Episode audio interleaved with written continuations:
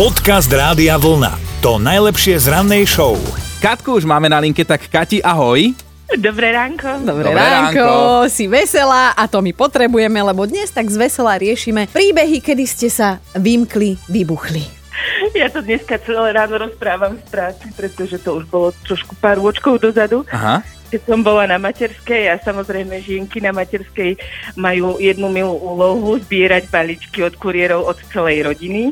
tak, som, tak som mala aj ja, tak, lebo však čo iné má na robote žena Je na Jasné. materskej doma. Však je to dovolenka. Jasné. No áno, áno, mám dvojčata chlapcov, takže myslím si, že tá dovolenka stála za to. No a keď mi zavolal kuriér, e, nachystala som si deckám detský program do telky, nech teda chvíľku vydržia, telefon v ruke, utekam von, hneď za dverami som zistila, že kľúče zostali na vešiaku. Ježiši. A tak mi zamrzol úsmev, volala som susedom, ktorí bývajú nad nami, že majú teda náhradný kľúč. Čo sa mi stalo, tí boli samozrejme na cestách. Tak sa otočili hneď v momente, ako zistili, čo sa mi stalo. No a ja som si teda išla prevziať balík a čakala nekonečné minúty, kým sa oni vrátili naspäť. Počúvala som za dverami, že či je tam teda ticho a ako sa majú teda tie decka. Našťastie vlastne som počula len vyhrávať ten detský program. No a keď konečne došli domov, otvorili sme dvere, ja som behla ako taká fúria. Áno, či deti žijú, no jasné. Áno, a moje detváky také podarené v pyžamách stali pri tom smetnom koši otvorenom, ani ho nevysypali a na vrchu bol dvoj-trojdňový chlebík vo vajíčku, tak tým sa pekne krmili, spokojné, prekvapené. Že čo tá matka- tak narieka. Áno, že čo, čo sa vlastne deje. No Katka, tričko Rádia Vlna dostaneš ty a môžeš občas požičať aj dvojičkám. Ďakujem veľmi pekne. Pekný deň, ahoj. Kati, ahoj! Ďakujem, ahojte. Dobré ráno s Dominikou a Martinom. My dnes zbierame vaše príbehy, keď ste sa vymkli. A Maruška má jeden pre nás. Maruš, dobré ráno. A dobré ránko, zdravím vás, priatelia. Krásny príbeh si napísala, aj tričko dostaneš, len nám teda tak Ale- pekne porozprávaj, čo sa to tam onehda stalo. Môj bývalý manžel si raz trošku uhol a posedil po baroch a sedel v takom jednom bariku v reštaurácii. Kamarát mi už ho mal trošku chyteného, išiel na vecko na toaletu a medzi tým prevádzkar už záverečná, ešte popíjali pri bare. Zavrel bez toho, aby skontroloval, či niekto ešte je na toalete. Vojde naspäť do reštaurácie, do baru, nikde nikoho, len také tomené svetla. Mobily vtedy neboli, tak si sadol ku baru na bárovú stoličku, tak si nalial za jeden, za dva. No jasné. Lenže to bolo v oblasti, kde sú aj rodinné domy. Susedia videli, že je tam pohyb nejaký, mhm. nie?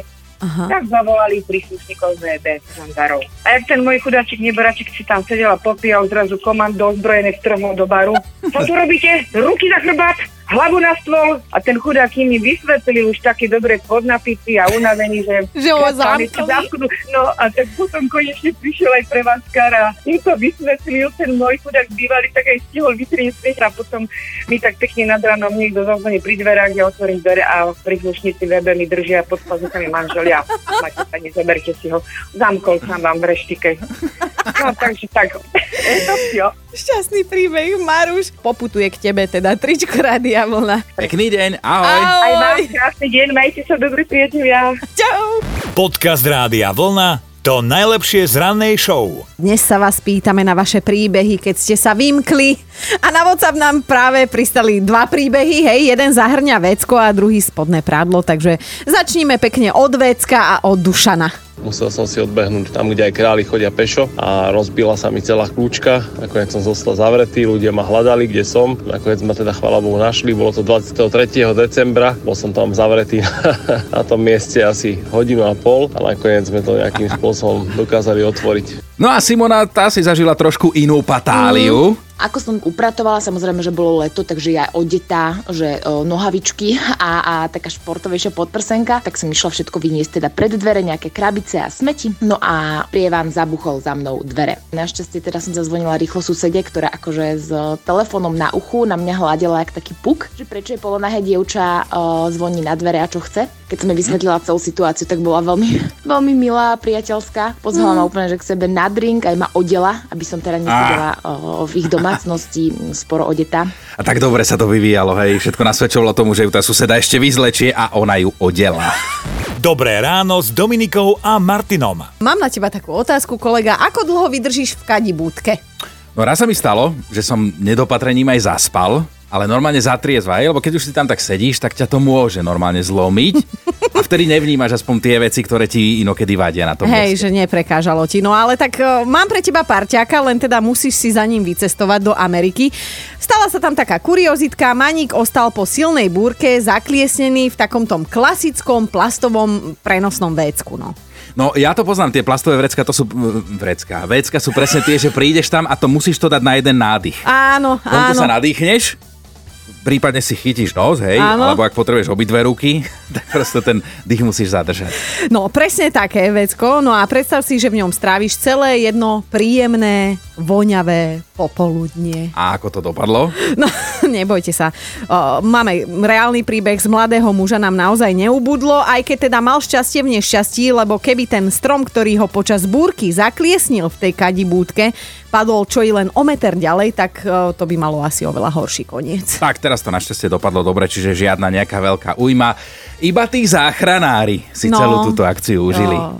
Podcast Rádia Vlna to najlepšie z rannej show. Mali by ste vedieť, že štátne hranice sa dajú prekresliť aj traktorom. Podarilo sa to jednému belgickému farmárovi, ale nie preto, že by bol taký zarytý patriot, len mu jednoducho hraničný kameň pravidelne zavadzal pri obhospodarovávaní jeho poľa na traktore.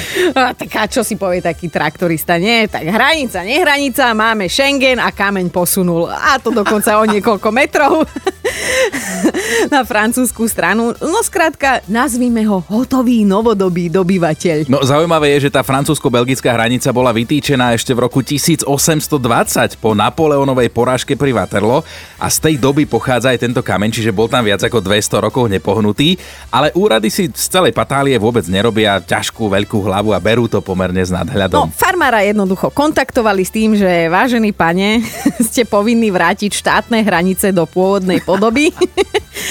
Akčný traktorista sa ale ešte e, tak akože môže tie veci skomplikovať, lebo ak kameň nevráti presne na tom isté miesto, kde bol naspäť, prípad by mohol skončiť na belgickom ministerstve zahraničných vecí, ktoré by teda podľa zastaralých zákonov muselo povolať francúzsko-belgickú hraničnú komisiu a tá už od roku 1930 e, nefunguje. No ešte, že humor nemá hranice.